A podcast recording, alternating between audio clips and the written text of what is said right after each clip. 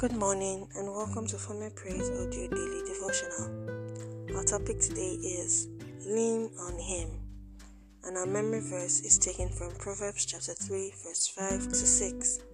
The English dictionary defines lean as to rest or rely on something or someone for support or comfort. When you lean on something, you spend you bend and put your weight on that thing. Your position automatically changes when you lean and your burden abates. No matter how independent you are or how strong you feel, there are times when you just need a shoulder to lean on. You need someone to tell you, Well done. Someone who would pat your back and say, I understand, I see you, you've got this. These soothing words of affirmation and comfort will not come unless we let our vulnerability show to people that matter. So often we lean on our own understanding and are very meticulous in our plans. We try to navigate our way through life based on our own wisdom. But King Solomon reminds us to trust in the Lord with all your heart and do not lean on your own understanding. In all your ways, acknowledge Him, and He will make straight your path. This is Proverbs chapter 3, verse 5 to 6.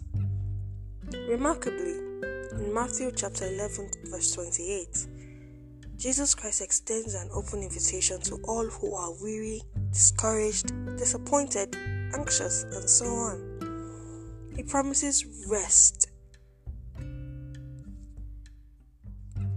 to every weary, physically exhausted, emotionally stressed, and mentally drained individual.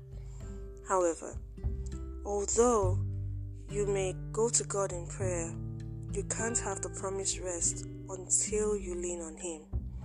To lean on God literally means to put all your weight on the wisdom and love of the Lord. It is to completely rely on and completely rest in the one who knows all and supplies all. He is the one who can make your path straight, straight and set your life in order. In addition, when Proverbs chapter 3 verse 6 says, In all your ways acknowledge him, it means more than just a recognition. It means a deep and intimate knowledge of who God is and confidence in his character an assurance that He sees all and is working things out for your good and His glory. Beloved, I understand that you have been under pressure lately. Society, your family, and the church have certain expectations of you that you seem not to be fulfilling. Also, you have failed at accomplishing the goals you've set for yourself. I want to encourage you to lean on God your perfect decision to wait on.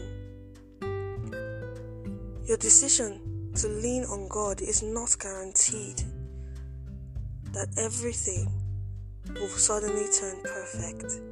Rather, it is an assurance that no matter what, God is with you and His purposes for your life will not fail. Let us pray.